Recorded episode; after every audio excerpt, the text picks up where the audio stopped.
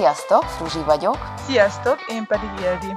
A Válasz az Egyensúly podcastet hallgatjátok, ahol test, lélek és szellem egyensúlyáról beszélgetünk különböző nézőpontokból. Tartsatok velünk, hogy miként tudtok magatokkal, a körülöttetek lévő emberekkel és a környezettel még jobb harmóniába kerülni. Sziasztok! Sok szeretettel köszöntünk titeket a mai adásban. Itt van velünk ismét Ildi. Sziasztok! Illetve hát nagyon örülünk, mert hogy ma van egy vendégünk is itt a műsorban, Ulvecki Ágnes. Sziasztok! És a mai adásban továbbra is a félelmekről fogunk beszélni, ahogy ugye a korábbi adásban itt már ezt megtettük Ildivel, viszont úgy gondoltuk, illetve hogy ígértük is nektek korábban, úgy döntöttünk, hogy szeretnénk szakértőket is meghívni, hogy bizonyos témákban ők is más perspektívával mutassák be nekünk a, a szakterületet, illetve azt a témát, amivel ugye mi korábban foglalkoztunk, és most ez jelen esetben a félelem témaköre. És Ági, hát én már elég régóta ismerem, egy olyan 7-8 éve, ő egyébként kineziológus, el fogja majd mondani, hogy ez mit jelent meg, hogy ő hogy dolgozik és ma itt van velünk, hogy ezt a félelem témakört feldolgozzuk az ő segítségével is. Ő ugye az ügyfeleinél ezt a témát hát bizony szokta boncolgatni, majd erről is mesél, és azt gondolom, hogy nagyon értékes tapasztalatokat fog velünk megosztani. Ezt én azért gondolom, mert, ugye, mert én már régóta járok a, az Ágihoz, és hát nekem ő rengeteget segített, de tényleg örök hálám ezért, mert, mert a, itt a lelki meg a szellemi fejlődésemben ő nagyban hozzájárult, és, és akkor én nem is beszélnék többet, hanem akkor át is adnám Áginak a szót egy rövid bemutatkozásban, ki is vagy, mi ez a kineziológia, és akkor utána rákanyarodunk a félelmekre. Köszönöm szépen a felvezetést. Kineziológus vagyok, gyógymasszőr is voltam, csak aztán nekem annyira beindult a kineziológia, hogy a masszest abba kellett hagynom, de azt is nagyon szerettem. Alapvégzettségem egyébként egészségügyi, a középiskola, tehát ápolónő vagyok, de igazából nem maradtam az egészségügybe, hanem már elég korán, 23 éves koromtól átíveltem a természetgyógyász területére, és annyira megszerettem, hogy, hogy aztán nekem azóta is, most már én már 20 éve ezt tölti ki az életem. És hát mi is ez a kineziológia? Hát talán onnan indulnék, hogy az emberi test teli van információval. Nekem a legnagyobb tapasztalatom és egyben döbbenetes meglátás, tehát azt látni, hogy a test három dimenzióban rögzít, tehát ez azt jelenti, hogy ha te bent vagy egy szobában, akkor olyan dolgokat is berögzít a test, amire te nem nézel rá. Viszont ha utána téged valaki bevisz egy meditációs állapotba, akkor te pontosan fel tudsz idézni mindent. Tehát ez már önmagában egy nagyon izgalmas dolog, és belegondolhatunk, hogy mennyi információ kering bennünk. És a geneziológia tulajdonképpen azzal foglalkozik, hogy amikor a jelenben történik veled valami, amit te fájdalomként vagy stresszként élsz meg, akkor tulajdonképpen mi kinyomozzuk azt, hogy mi kapcsolta be. Mert amikor mondjuk, csak egy egyszerű példát mondok, te ránézel egy tollra, mondjuk, akkor a, a, azzal, azzal egy időben, hogy te tollat veszel a kezedbe és írsz, az elme bekapcsolja az összes toll formájával, színével, írással kapcsolatos dolgokat. Tehát amikor te valamit csinálsz a jelenben, szinte felfoghatatlan, de van, hogy 50-60 másik filmkocka is fut.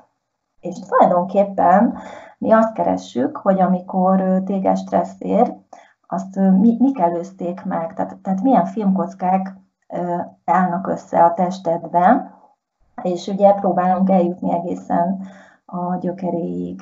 És ez egy, ez egy nagyon izgalmas felfedezés, és hát én nagyon-nagyon szeretem a munkámat, nem is élem meg igazából munkának, meg amit nagyon szeretek, hogy még ha állandó vendégeim is vannak, nincs két egyforma oldás. Tehát fantasztikus, hogy mennyiféle aspektusból lehet látni egy problémát. Hát köszi Ági a, a bemutatkozást. Ez, ez csodálatos, amiket így, amiket így meséltél. Én abszolút úgy gondolom, hogy a kineziológia egy olyan, olyan terület, amivel az emberek így el tudnak indulni egy olyan úton, ahol tényleg kicsit így jobban önmagukra találnak, és megtalálják így a blokkjaikat.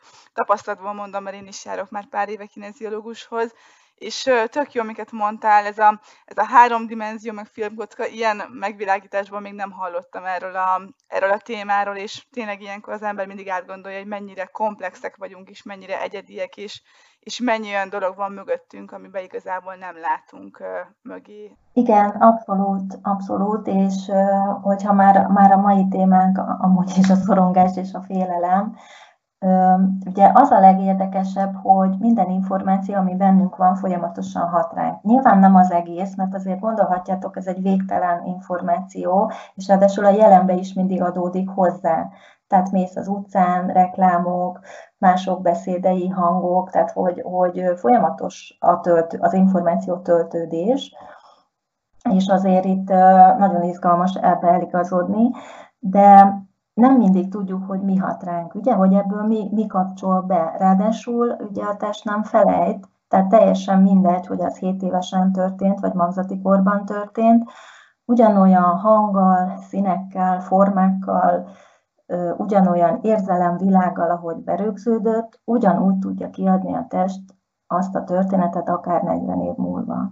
Tehát nem kopik meg, nincs ilyen, hogy majd kinövőd, vagy majd elfelejted, semmi. Tehát nem, nem felejtődik el a testbe semmi. Azt szokták mondani, hogy a testbe pár másodperc alatt berögződnek események, és az egész életedre kihat, ha nem ismered fel. És mivel ugye ma úgyis, amúgy is a szorongás és a félelem a téma, illetve majd egy picit a pánikról szeretnék beszélni, Ugye nagyon érdekes, hogy szerintem félelmet akkor lehet feloldani, hogyha rámerek nézni, hogy, hogy mi az. Mert sok ember úgy működik, hogy elkerülésben van, hiszen nem akarunk fájdalmat megélni, ezért nem akarunk a félelménkről sem tudomást venni sok esetben. Tehát azt gondolom, hogy az első legfontosabb dolog az a felismerés, rengeteg ember nem is ismeri fel, hogy szorong. Mert azt gondolja, hogy időjárás változás van, vagy ó, az anyukámnak is ez volt, még az utcában lehet, hogy három ember erre panaszkodik, és akkor egy kicsit úgy ez, ez el vannak bagatelizálva, és aztán általában az emberek akkor kezdik felismerni, amikor ismétlődik egyre gyakrabban és gyakrabban, és ugye nem egy, nem két esetben ez fájdalommal is járhat, hiszen az elfolytott, a fel nem vállalt érzelmek mögött előbb-utóbb lesz szomatizáció, tehát előbb-utóbb testet fog ölteni, és lesznek tünetek. Na az, arra már általában azért felfigyelnek a, az emberek.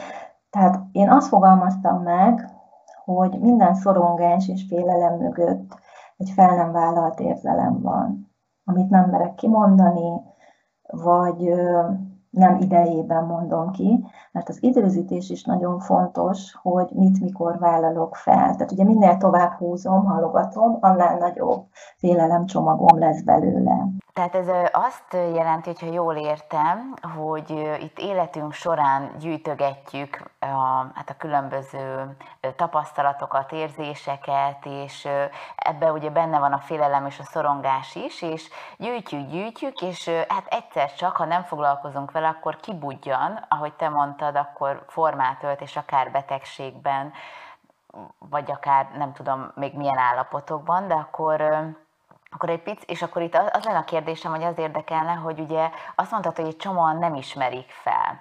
Akkor esetleg az, aki segítsünk a, a hallgatóknak, a, aki, aki eddig még nem is gondolt erre, hogy lehet, hogy neki ez van a, a, a, problémájának a hátterébe, hogy, hogy ezeket hogy, hogy lehet felismerni, tehát hogy, hogy tudom én magamnak, hogyha esetleg még így a, az önismeret útján így most indulok el, hogy, hogy, hogy ez, ez a félelem, hogy ez egy félelem, vagy egy, egy szorongás, és ezzel foglalkozni kell. Tehát ez, ez, ez hogy kezdjük akkor? Először elmondom a lelki oldalát, tehát, hogy azok az emberek, hajlamosak a szorongásra, akik a legnagyobb elkerülésben vannak, tehát úgy működnek az életben, hogy én nem tehetek róla, én nem vagyok hibás, és pontosan elmondják, hogy ki miatt tartanak ott, ahol tartanak, vagy tehát mindig van valaki, aki, akire lehet mutogatni.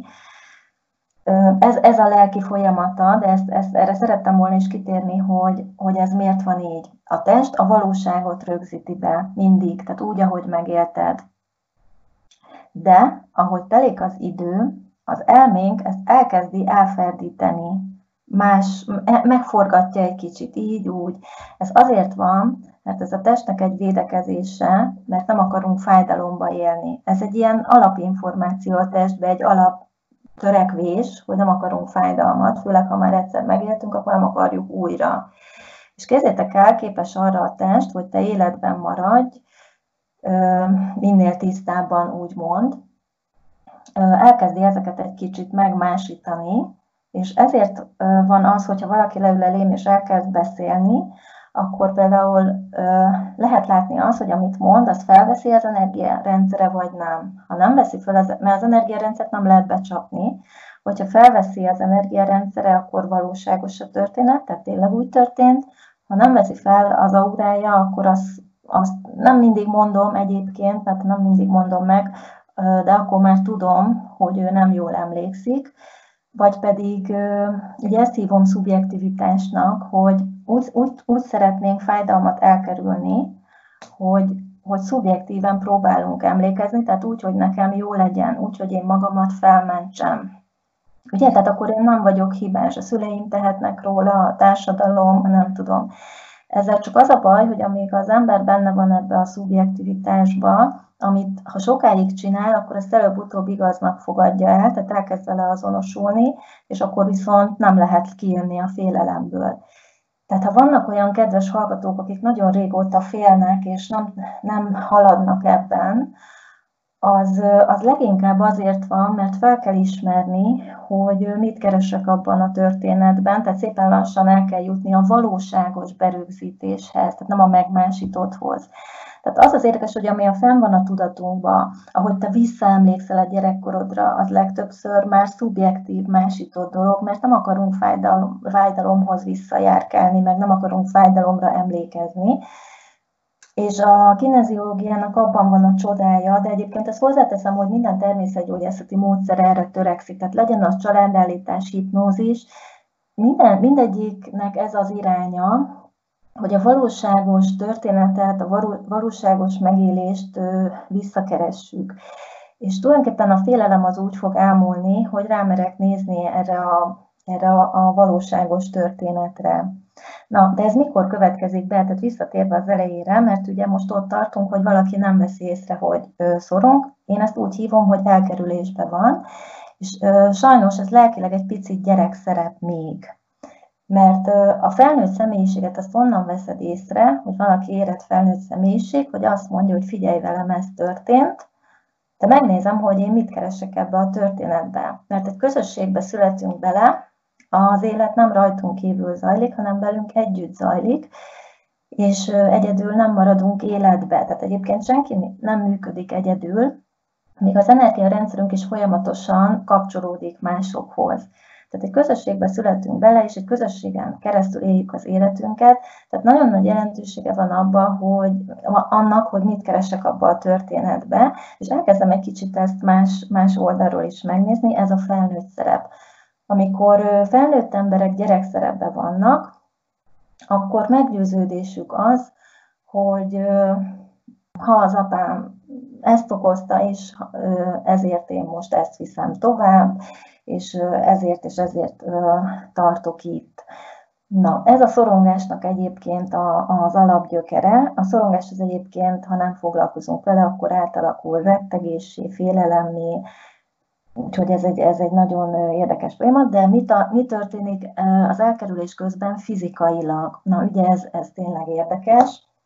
A szorongásnak rengeteg tünete lehet, tehát hascsikarás az egyik legjellemzőbb, és a tahikardia, tehát hogy érzem a saját szívdobogásomat, kiszárad a szám, híg, orfolyás is lehet, mintha meg lennék fázva, van, aki elkezd remegni, de nagyon érdekes, hogy a legtöbb ember az a hasánál érzi. Hát a köldökünk az egyébként akupunktúrás, akupresszúrás szempontból is egy nagyon fontos központi terület, és az, a, a szorongás az olyan a testnek, mint a harakirit követtünk volna el, tehát hogy, mert akkor saját magunk ellen megyünk igazából, és azért tud az alhasba csikarás lenni a köldök körül fájdalom, mert, mert akkor éppen olyan, mintha önmagam ellen mennék hiszen olyan csodálatos ez az élet, és mindenki azért született le, hogy a saját sorsát beteljesítse, de a sorsát a közösségen keresztül tudja beteljesíteni,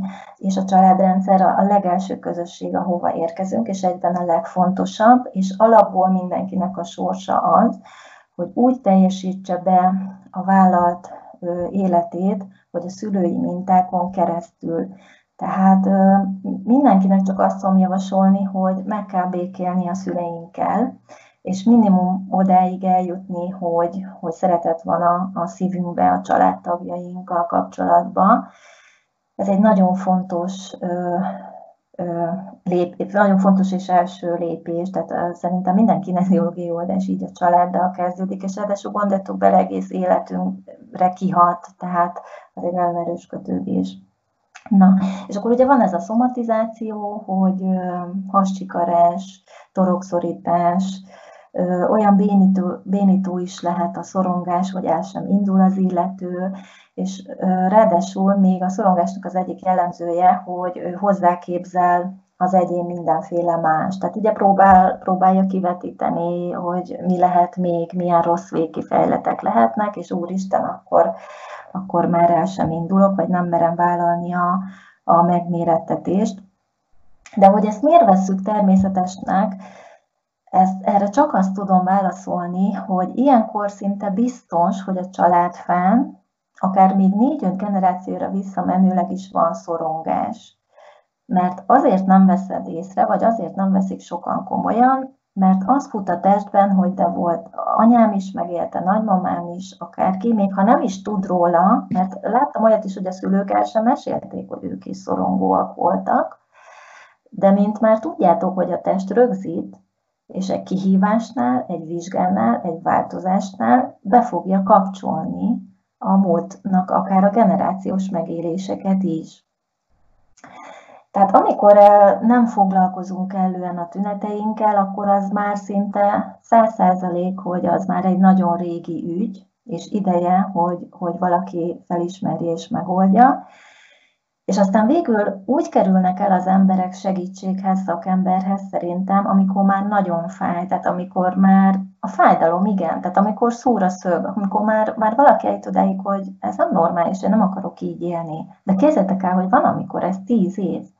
Tehát nekem, nekem azért voltak olyan eseteim, hogy beszámolt az illető arról, hogy ebben már tíz éve benne van, és az hihetetlenül sok idő. Tehát amúgy nagyon sokáig lehet így egyensúlyozni ezzel az érzéssel, és hogyha ez generációban is jelen van, akkor igaznak fogadom el. Tehát ugye átmásolom sejtszinten a születésemmel, már magzati korban sejtszinten ott vannak a, a szülői lenyomatok, és egyszerűen azonosulok vele. És az egész felnőtt korunk egyébként arról szól, hogy azt keresed, hogy mi a másolás, és mi az, ami, mi az, ami a te feladatod. De a másolás is fontos, hiszen azért gondoljunk arra, hogy rengeteg pozitív dolgot másolunk, rengeteg jó dolgot, amit örömmel viszel tovább, de a félelemnél talán a legfontosabb az a családtagoknak is mondom, hogy felmenő ágnak, hogy beszéljünk róla. Tehát sokkal könnyebben kér valaki segítséget, ha mesélnek a szülők, nagyszülők arról, hogy ők is megéltek ilyet, és igenis kell tudni beszélni a kudarcokról, mm, mert, mert ha nem beszél róla a, a, az ősök, ha, ha nem beszélnek róla, akkor nekem is az lesz a természetes, hogy erről nem kell beszélni. Hiszen azért gondoljatok bele, hogy rengeteg időt töltünk el otthon, és nem kérdőjelezel meg semmit gyermekkorodba. Tehát egyszerűen, mint a szivacs magadba szívsz mindent, ezt hívom azonosulásnak, vagy úgy is szoktam hívni, hogy elfogadom igaznak, és csak sokkal később, már ilyen 28 éves kor után, egyébként ezért szoktam mondani, hogy a 30-35 éves kor mindenkinek vízválasztó, mert igazából akkor kezdesz el felébredni, hogy és egyre inkább beindítani a választásodat, hogy mi az, amire szükségem van, mi az, amire nincs. Ott, ott tudunk a legjobban ö, szembenézni egyébként, vagy onnantól ö, tudunk a legjobban szembenézni a valóságunkkal. Egyébként Ági félelmetes dolog, amiket mondasz, szerintem. Mármint egy, egy külső hallgatónak, aki mondjuk még így korábban mondjuk nem, nem kért segítséget valami hasonló dolog kapcsán. Egyébként annyira annyira uh, durva az, hogy tényleg az agyunk mennyire ilyen elkerülő magatartást vesz föl az ilyen szituációkban, és mennyire sok mindent hozunk egyébként gyerekkorunkból, és az is, hogy egyáltalán nem is tudom, ezt hogy fogalmazzam meg, de ilyenkor erről elég nehéz beszélni, hogy tényleg mindenki hoz egy, egy mintát maga mögött, akár a szülei miatt, akár a gyerekkori kapcsolatai, vagy bármi miatt, de hogy nem gondolnád, hogy feltétlen az adott tünet mögött, vagy probléma mögött szorongás áll. És egyébként tudnék ilyet mondani a közvetlen családtagaim közül is, akikről most ismerem föl, hogy tényleg valójában szorong, csak ezt is soha nem mondta ki, de ugyanakkor a, a, a szituációk, magatokkal a viselkedésformák, amik megjelennek, azok egyértelműen erre utalnak. És még egy dologra itt reflektálnék, hogyha nem bánjátok, hogy nagyon érdekes felismerés az ember számára, hogy amit mondtál, hogy ha szorongsz, akkor valószínűleg elkerülésben vagy, és próbálod így másra hárítani a, a dolgot, amik mögöttek vannak. Én ezt sose gondoltam volna így. Mármint, hogy én is egy, úgy érzem, hogy szorongóbb típusú ember vagyok, de hogy így erre is sose néztem rá, hogy azért, mert, mert egy elkerülés van bennem, és azt gondolom, hogy, hogy minden, nem is minden, de hogy vannak dolgok, amiért más, más a felelős, de valójában be kell vallanom magamnak, hogy igenis, igenis láttam én így ezt a szituációt. Egyébként abba Ági, így tudnál így a, nekünk, meg így a hallgatóságnak segíteni, hogy említetted a gyerekkort, meg a szülői mintát, de hogy ezek a félelmek, ezek csak úgymond ebben az életben alakulhatnak ki, vagy, vagy vannak olyanok, amik már korábbiak. Most mondok egy példát, ha, ha például ez most nem egy belső félelem lesz, hanem mondjuk egy külső. Ha mondjuk te félsz valamitől, egy tárgytól, vagy egy, vagy egy olyan helyzettől, ami nem ehhez az életedhez kapcsolódik, és ebben biztos vagy, akkor annak mi lehet az oka, az honnan jöhet? Vagy pedig ebbe az életben volt, csak nem emlékszünk rá? Igen, vagy esetleg egy hozzám tartozóval, például ugye az előző adásban beszéltünk az állatokról, vagy a vízbefulladásról, hogy lehet, hogy ez nem is az én félelmem, hanem hozom? Tehát honnan tudjuk a forrását? Uh-huh. Igen, hogy ki a történet. Egy biztos, hogy csak olyan dologtól tudsz félni, ami már valakivel megtörtént. Vagy veled, vagy valakivel a családfáról. Ugye előző életek is lehetnek okok, de én azt tapasztalom, hogy ha a családfádat megismered, mondjuk úgy három generációig visszamenőleg azért elég jól vissza lehet keresni történeteket, az az előző életed nagyjából. Tehát, hogy én, én viszonylag ritkán megyek előző életbe, de ugye a test az pontosan ö, mutatja, hogy most kell előző élet vagy nem. De te azért születtél abba a családfába, ahol épp vagy, mert pontosan azok az érzelmek, megélések, tapasztalatok áramlanak végig, amit te hoztál magaddal előző életekből. Úgyhogy az, hogy ki a probléma, ez egy nagyon jó kérdés, mert bizony nagyon gyakran átvesszük a szüleink vagy a nagyszüleink meg nem oldott életét, és ez nem egy tudatos átvétel, hanem egyszerűen csak, csak azt gondolom, hogy könnyítek a szüleim életén, és cipelem én a csomagot, de ez még mindig egy picit a, a gyerek szerep, tehát át tudok venni problémát egyébként 20-30-40 évesen is, tehát ugye gyerekkorból, alapból ö, átmennek a dolgok, átfolyik, ö, felnőtt korba pedig mm, szerintem olyan 35 éves kortól következik az be, hogy, hogy már a szüleimet is kezdem embernek is látni, tehát hogy nem csak anya és apa, hanem, hanem ö, esetleg időnként magamba a keresztnevükön szólítom, tehát egy kicsit ízlegetem, hogy milyen ő amúgy, mint ember. és akkor, akkor már nagyon szépen ki tud rajzolódni, hogy ki ez a probléma, de azért többségében ehhez kell egy tudatosság. Tehát én azt gondolom, hogy ez inkább már így, így amikor valaki természetgyógyászati kezelésre megy, akkor ezek akkor derülnek ki, hogy hoppá, megterheltem magam, pedig, pedig ez, ez nem az enyém, csak átvettem. Úgyhogy szerintem erre egyedül azért, azért nem igazán jön rá az ember, tehát itt, itt kell segítség, hiszen amit felveszek problémát, azt azért veszem fel, mert azonosulok vele, tehát hogy az nem biztos, hogy magamnak ö, le tudom leplezni, de egy biztos, hogy bármilyen félelem is van, tehát legyen az pók, víz, bármi, az már biztos, hogy valakivel megtörtént. Tehát amitől félek.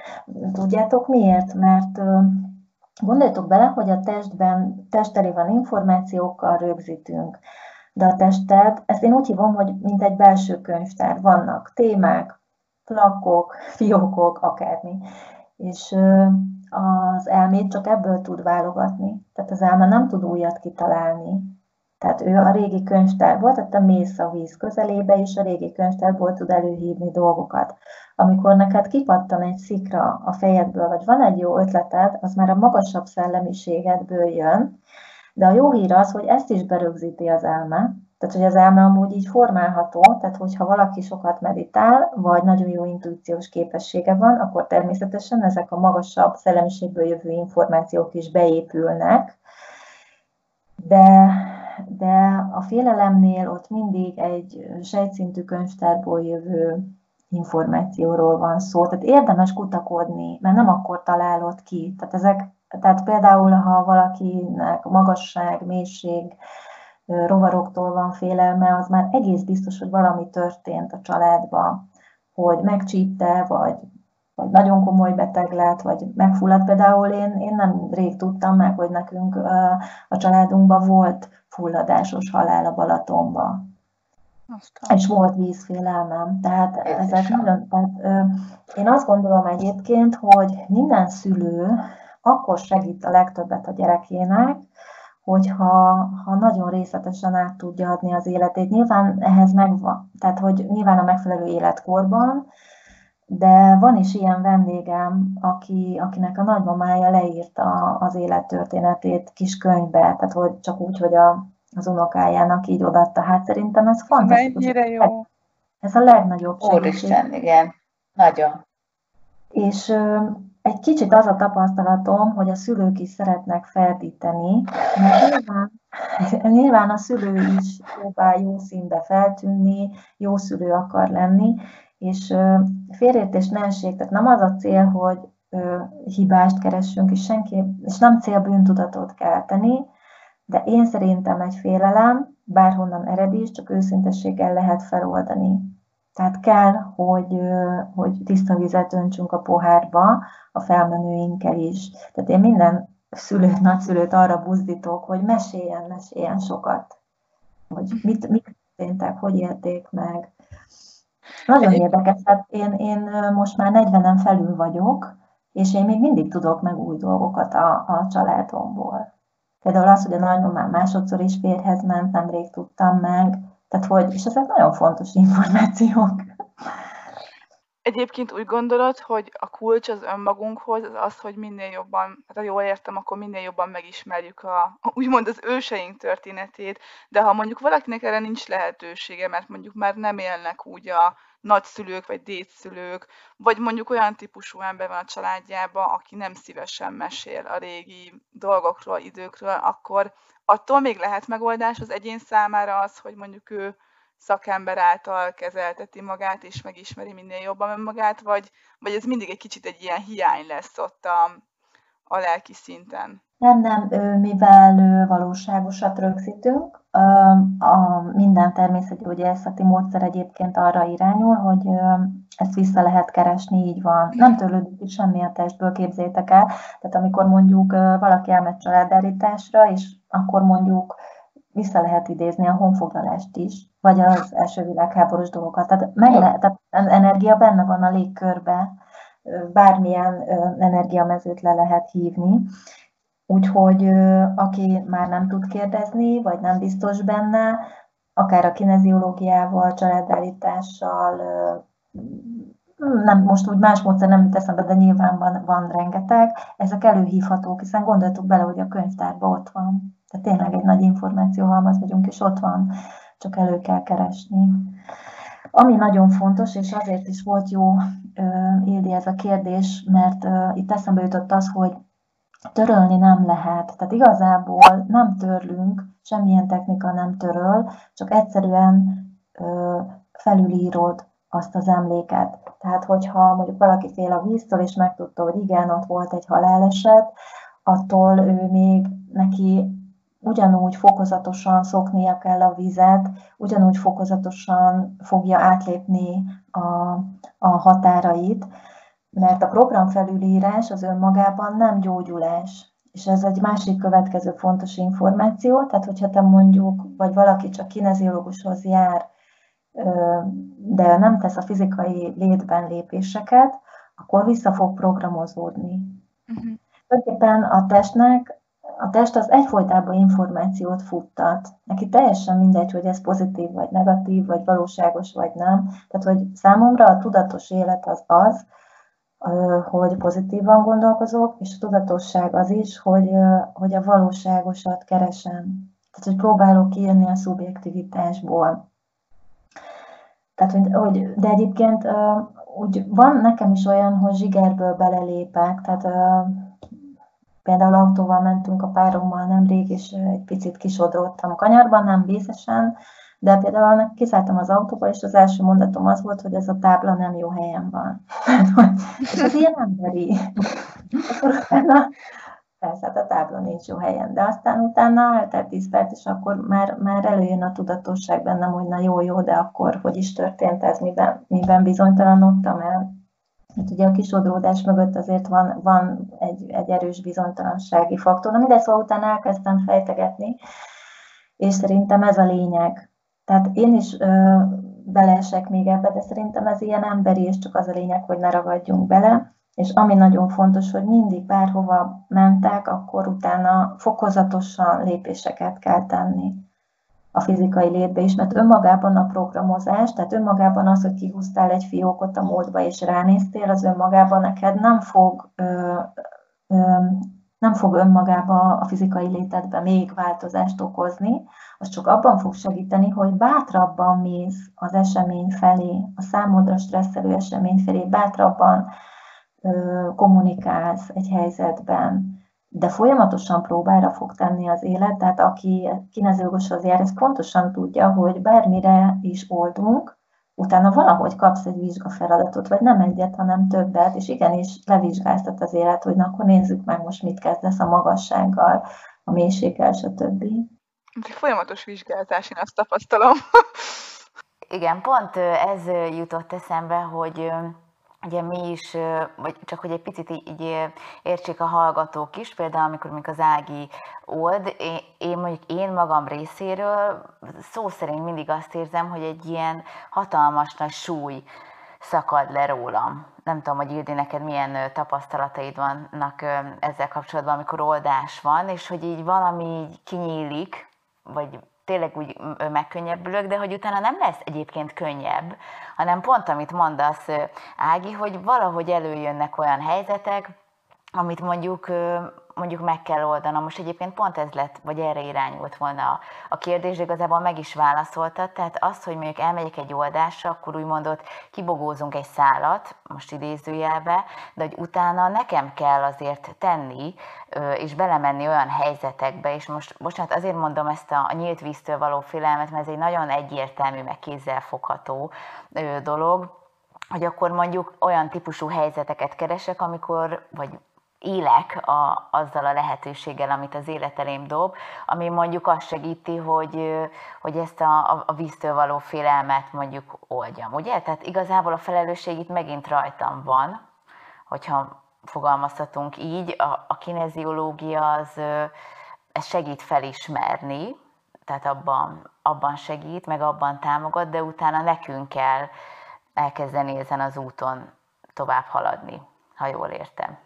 Egyébként én ugyanezt tapasztalom, amit így te is mondtál, Fruzsi, és ezt pont említettem az előző adásban, így a szorongás meg félelmek kapcsán, az ember is fölismer valamit, akkor ez nem biztos, hogy kellemes lesz. Ez nem jelenti azt, hogy akkor onnantól kezdve egy dolog kipipálva, hanem akkor na, akkor kezdjük ezt szépen helyre rakni.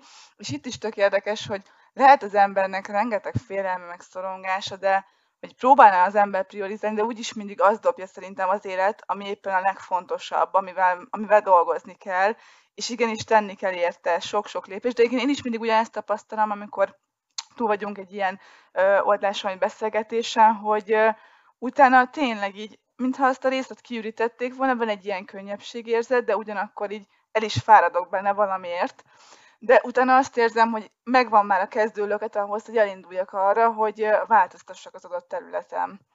És ez nagyon-nagyon sokat segít. És szerintem még nagyon sok ilyen ö, területre akár pszichológia, kinek mi jön be egyébként, de hogy mindenhol tenni kell érte, tehát ahogy mondta Ági is, hogy kihúzunk egy fiókat, ott ami nincs a probléma kipipálva, csak, csak el tudunk indulni.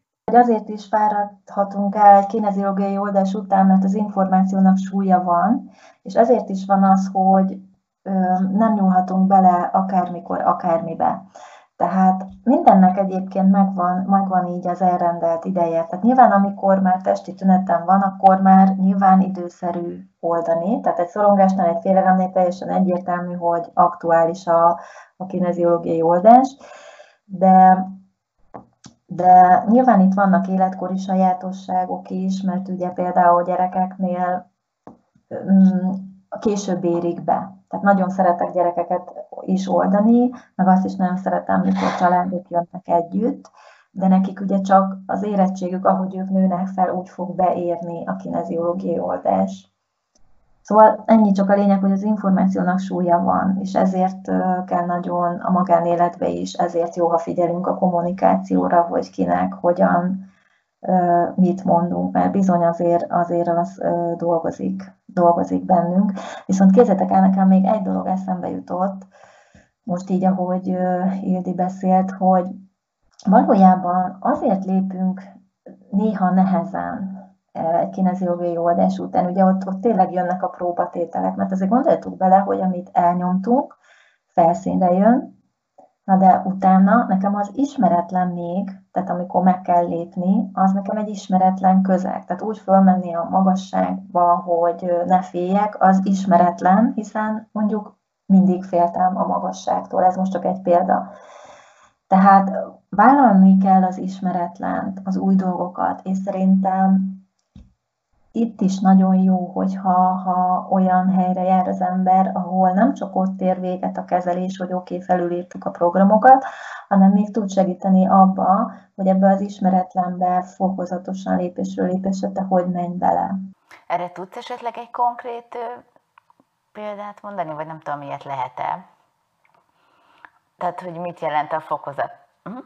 Igen. Fokozatosság, hogy hogy például, hogyha a magasság, most valahogy itt ennél leragadtam ennél a példánál, hogy akkor nem kell mindjárt az Eiffel toronyba felmenni, tehát hogy, hogy akkor neki nem az lesz a vizsga feladat, hogy egyből, mint akit kilőttek, hanem szép fokozatosan egyre magasabb és magasabb ö, ö, kilátókat vállal be mondjuk számomra ezt jelenti a fokozatosság, illetve még egy fontos dolog, hogy, hogy az sem baj, ha van az embernek kísérője, hiszen onnan indultunk, hogy közösségbe születünk bele, és szerintem a változás is közösségen keresztül tud létrejönni, a kineziológus és a kliens is már egy közösség.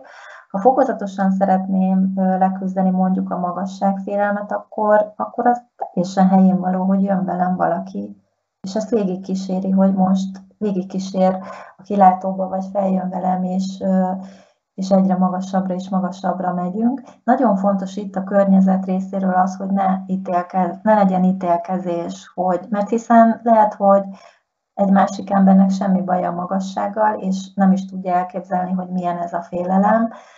Tehát itt, itt csak olyan ember, embert válaszunk kísérőnek, aki, aki ezzel teljesen, aki ebben minket tud segíteni, mert az ítélkezés az, az nagyon romboló tud lenni, és azt szoktam még itt kiemelni, hogy ne ítélkezzünk, hát, hát eleve ugye soha, szerintem, illetve, hogy nagyon gyakran hallom, hogyha természetgyógyászokról mondjuk kiderül, hogy hó, nekik is van problémájuk, mert hát emberek, akkor, akkor nekem bizony volt olyan kliensem, aki azért jött el mástól, mert fényderült egy olyan problémára, ami neki már így nem fért bele. De ez azért nem helyén való, mert, mert szerintem mindenki küzd valamivel, és amit már mondtam, hogy ugye kinyitjuk azt a kis dobozt, de nem tudod egyből megoldani. Tehát utána, ha még te a fizikai életbe fokozatosan segítséget kérve haladsz is, és teljesíted a vizsgafeladatokat, még akkor is lehet, hogy négy-öt év eltelik. Tehát, hogy, hogy én szerintem egy kineziológus csak abban jár előrébb, én a saját életemmel kapcsolatban is ezt tudom mondani, hogy hamar összerakom a dolgokat, hihetetlen hamar össze tudom rakni, hogy mi miért történik, de maga a változás az tényleg egy fokozatos és lassú folyamat. Tehát az energetikailag is, tehát nem, nem tud a fizikai testet gyorsabban lerakni dolgokat. Képtelenek vagyunk rá, tehát a fizikai test azért korlátolt határai vannak. Tehát, hogy bárkivel találkoztuk, és bármilyen problémája van, nekem, nekem az szokott segíteni, hogyha már látom, hogy dolgozik rajta. Szerintem az a legfontosabb, ha azt látjátok, hogy hogy akihez jártok, vagy, vagy barát-barátnő, hogyha már elkezdett rajta dolgozni, az már jó. A többi már csak idő, idő kérdése. És nagyon fontos szerintem a közösség, hogy én ilyen vizsgafeladatokat ne, ne erőltessük egyedül. Tehát bármiről is van szó, akár mondjuk mondhatnám a vezetést is, hogy én viszonylag későn kezdtem el vezetni, és engem az elején állandóan kísérgetni kellett. Tehát én mindig szóltam valakinek, én bárhova elmentem, csak üljön be mellém valaki. És ez egyáltalán nem baj, csak az a lényeg, hogy tudjam azt, hogy ezt idővel ezt a mankót majd el kell hagyni. Igen, az annyira jó, hogy ezt mondtad, most is érzem valami, hogy így szabadul fel. Egyrészt ez, hogy nem kell egyedül, nekem ez egy ilyen program, hogy egy program volt, vagy még mindig, hogy hogy hú, akkor, akkor vagyok igazán kemény, meg jó, meg elég jó, ha ugye ezeket egyedül is meg tudom csinálni, és ezt olyan jó hallani, hogy, hogy nem kell, és hogy, hogy ott lehet valaki, aki fogja a kezem, attól, attól még ugyanúgy az én utam, meg ez az idő, pont az Ildivel erről beszélgettünk, talán a múlt alkalommal is, meg, meg amikor egyébként is szoktunk, hogy ugye mind a ketten egy picit, nem tudom, hogy mondhatom ezt, hogy türelmetlenebbek vagyunk így magunkhoz, igen. Hogy, hogy Jó, nem, nem, tehát én, én magamra biztos mondhatom, hogy türelmetlen, de hogy ez mennyire igaz egyébként, és annyira jó, hogy ezt kiemelted, hogy ha már elkezd dolgozni, rajta igazából azt számít, és majd egyszer odaér, mert hogy nincs ilyen, hogy fél év elég, vagy egy év, vagy egy hónap, mert ezek ilyen relatív fogalmak, és mindenkinek másképp megy, szóval ezért külön így köszönet és még egy dolog eszembe jutott, hogy egy kicsit a magyarsággal kapcsolatban, hogy nem tudom, ti mit tapasztaltok, de én elég sok, a vendégkörömben elég sok félelemmel találkozom, de talán a magánéletemben is. Sőt, hát egyáltalán nem baj szerintem, hogy vannak félelmek az embernek, hiszen ez sokszor szolgálhatja a túlélést is, de amire ki akarok lyukadni az az, hogy ugye az országnak, amiben élünk, annak is van egy sors feladata, tehát Magyarországnak is van egy kollektív energiája, tehát a te tested tele van információkkal, a családi rendszerednek megint van egy közös, közös energiája, az utcának, ahol élsz, annak is van egy összeadódott rezgése, a városnak, és egyébként a magyarságnak szerintem a legnagyobb feladata, nem véletlen van itt a szívcsakra, ugye, dobogókő, tehát szerintem a magyarságnak pontosan ez a legnagyobb feladata, és nagyon örültem, hogy engem kértetek meg, hogy beszéljek a félelemről, mert a legnagyobb feladata a magyarságnak, a bátorságnak a visszaszerzése, hiszen nem tudom, tudjátok-e, vagy emlékeztek-e, hogy erre a régi kora középkori mondásra, hogy a magyarok nyilaitól ments meg uram minket. Hiszen a magyarok híresek voltak a bátorságukról, a vakmerőségükről, a nagyon sajátos cselekvéseikről, nagyon gyors helyzetfelismeréseikről. Tehát ez a vérünkben ott van, és a magyar népnek a félelme, tehát az, hogy egy picit népbetegség lett a pánikbetegség, az pontosan ennek a, a gyökereinkben lévő vakmerőségnek az ellenpólusa, de ott van mindannyiunkban. Tehát aki magyarnak születek, ott van a, a vérében, ott van sejtszinten a bátorság és a vakmerőség. Tehát bennünk van ö, kollektíven ez a bátorság és ez a tűzelem. Kár, hogy csak sejtszinten. Mármint, hogy én is ugyanezt tapasztalom, hogy uh, nem feltétlenül, hogy unblock így a, a szülők, vagy így a, a család, hanem úgy tényleg így, így az egész országnak a tradíciója, meg a hagyományok, hogy, hogy sokkal inkább negatívabb hozzáállások az emberek, sokkal inkább pessimisták, nem nagyon mernek kiállni magukért is, tényleg ez a bátorság, ez abszolút hiányzik, de nagyon nehéz ezt egyébként így egyéni szinten is látni, mert hogy ebben nőttünk föl. És ahogy mondtad az elején is említetted, vagy valahol így a, a beszélgetésnek a egyik részében, hogy mint egy szivacs szívjuk fel az energiákat kérdések nélkül, meg az információkat, és, és itt is ez van, hogy egyszerűen beleszülettünk ebbe, és ementén próbáltunk így alkalmazkodni, és a legjobbat kihozni belőle. És ilyenkor egyébként mi egyéni szinten mm, hogy mondjam, mit tehetünk ezzel? Mármint, tehát oké, dolgozok magamon, mm, a lehetőségeimhez képest. Én is érzem ezt, én egy ilyen szomorúság, én azt érzem, hogy ilyen nagyon nagy szomorúság, mint hogy itt állandóan esne az eső, mármint úgy lélek szintjén. Egyébként a himnusz is jól leírja ezt.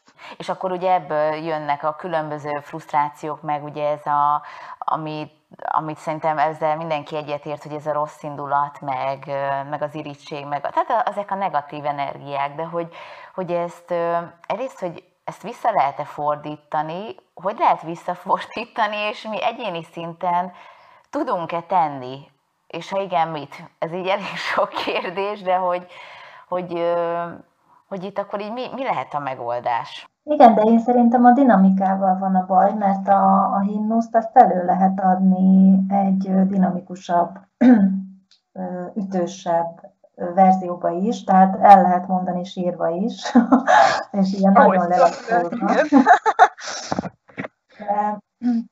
de, ezzel már meg is válaszoltam, hogy tulajdonképpen a dinamikánkat kéne visszaszerezni, mert mert ebben van egy pici önsajnálat is. Tehát, hogyha azt nézem, hogy itt van Magyarországon a, a szívcsakra, akkor azt is el kell mondanom, hogy ugye a szívnek a kibillent aspektusa az az önsajnálat. A nyalogatom a sebeimet, jaj, de rossz nekem, jaj, de szegény vagyok, jaj, de rossz helyre születtem akármi. Tehát ez, a, ez amikor egy kicsit így lelassulok, belesüttedek. A szívnek a pozitív aspektusa, meg pont a boldogság, az örömök, az együttműködés, és hát gondoljatok a tűzelemre, amikor boldogan körbeülitek a tüzet, és énekeltek, beszélgettek. Szóval ez a szívcsakrának a, a pozitív aspektusa. Úgyhogy az, mi emberek vagyunk szerintem eltávolodva egymástól, és visszaállítani pedig szerintem úgy lehet, hogy visszatérnek megint arra, hogy hogy, hogy nem maradjunk egyedül, tehát hogy találjuk meg a, a társaságunkat. Tehát ez tényleg nagyon igaz, hogy ö, számít, hogy ki az a négy-öt ember, akivel a, a leggyakrabban ö, együtt vagyok, hogy, hogy igenis válogassuk meg az emberi közösségeinket, hogy, hogy, hogy kikkel vagyunk.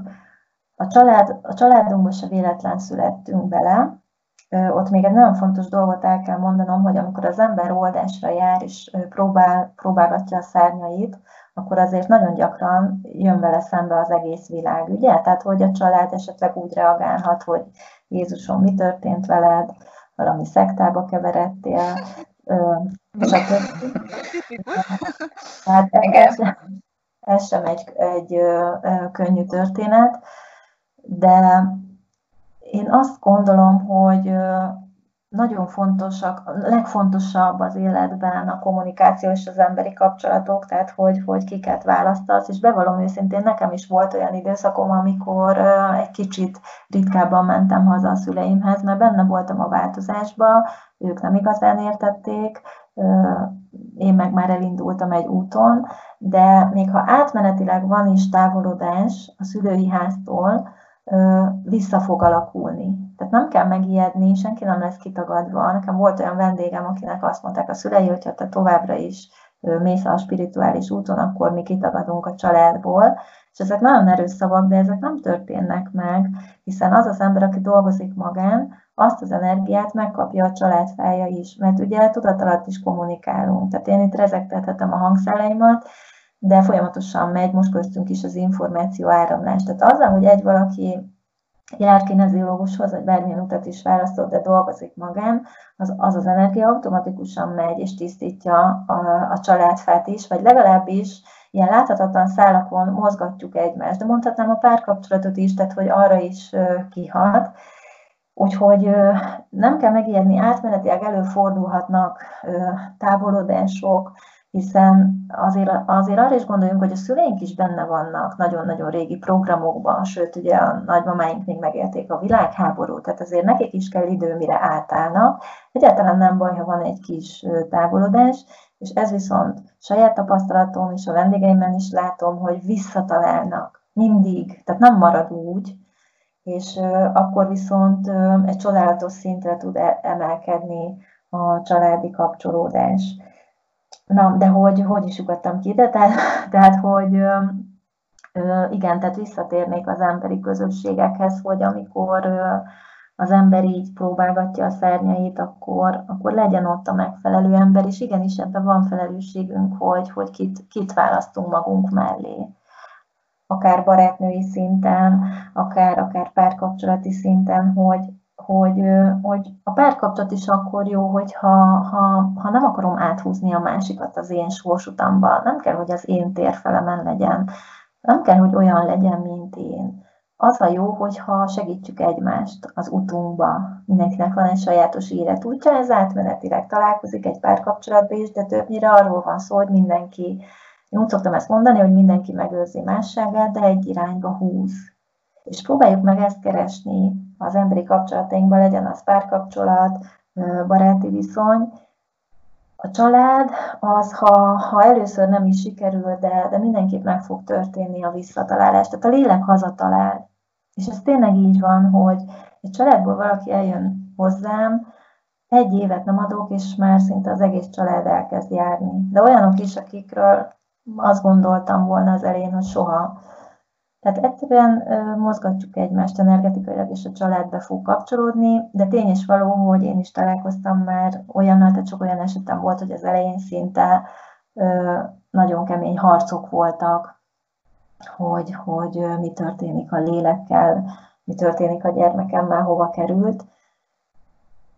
Úgyhogy Úgyhogy tényleg ezt vegyük komolyan. Tehát vegyük komolyan azt, hogyha egy olyan munkahelyen vagyunk, ahol nem jó a társaság, hogy, hogy az igenis számít. Tehát még hogyha jó a fizetés is, de nem jó társaságban vagyok, nem, nem fogom jól érezni magam egy idő után. Nagyon fontos a közösség. Igen, most hát pont ez lett volna a kérdésem, hogy, hogy akkor az egyik oldalról ö, ez egy nagyon fontos üzenet, hogyha valaki azt érzi, hogy el hogy most már el kell kezdenem magamon dolgozni, akkor nyugodtan vágjon bele, még hogyha az elején azt is érzi, hogy ezért, és lehet, hogy tudat alatt fogja ezt érezni, vagy, vagy e, emiatt lesz egy ellenállás, hogy fú, akkor engem a család ki fog tagadni, vagy akkor elveszítem a barátaimat, mert ugye, hogy én elkezdek változni.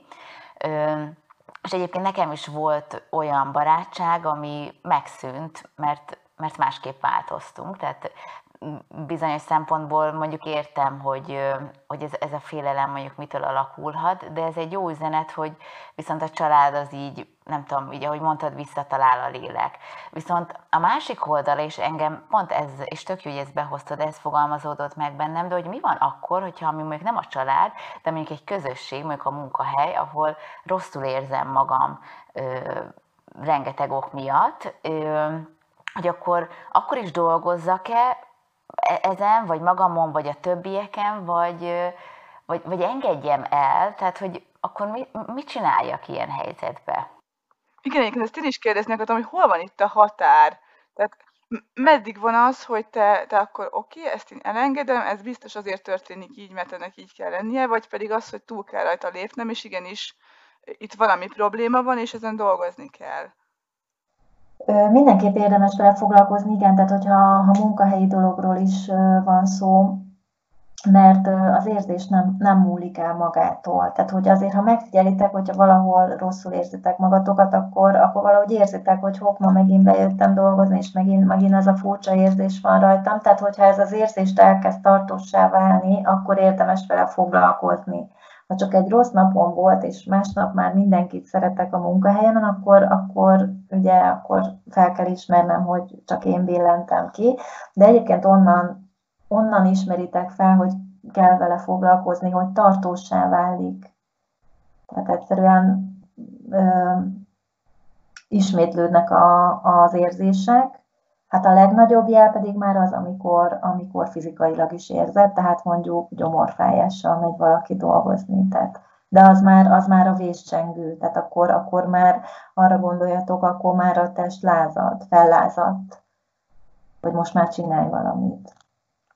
És, és gondolom ugyanezek lehetnek a megélések, hogyha mondjuk az ember egy olyan ö, közösségben van, vagy kapcsolatban, vagy bármiben, ami nem mondjuk egy munkahely, hanem legyenek ezek emberi kapcsolatok, párkapcsolatok, vagy akár család, hogy ugyanezek lehetnek akkor ezek szerint így a, a tünetek.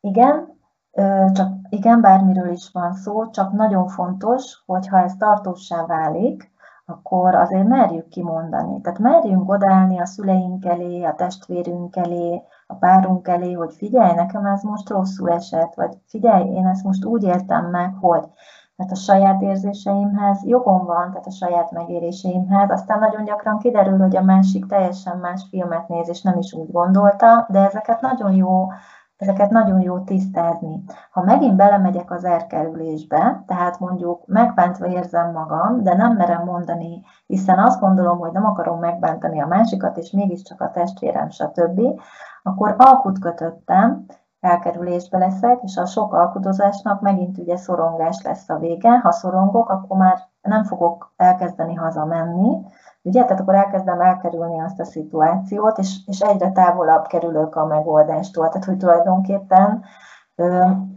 én szerintem nagyon fontos, hogy időben kimondjuk, tehát merjük kimondani, hogy, hogy, hogy, hogy mi bajunk van, aztán persze, hogyha ellenállásba ütközünk, tehát kimondjuk az érzéseinket, és a másik fél nem vesz minket komolyan, vagy, vagy, vagy folytatja tovább azt a viselkedést, akkor megtehetjük azt, hogy, hogy nem megyünk abba a közegbe többet, hiszen az ember a sokadik pofonért nem akar sorbálni, illetve ilyenkor, ilyenkor érdemes akár kineziológiával, családállítással megnézni, hogy, hogy van dolgom ezzel, vagy nincs. Hát ha nincs, akkor teljesen elengedhetem, ha viszont az jön ki, hogy figyelj, van, van dolgod ezzel a személyiséggel, vagy ezzel a, a dologgal, akkor viszont azzal, hogy részt vettél egy oldáson, már elindítottad a változást. És itt most megint egy nagyon fontos ponthoz érkeztünk, tök jó, mert szembe jutott még valami, hogy gyakori az, hogy mondjuk a szüleiddel nem tudsz megoldani valamit, elmész oldásra, ki is jött, hogy igen, van dolgod vele, de hát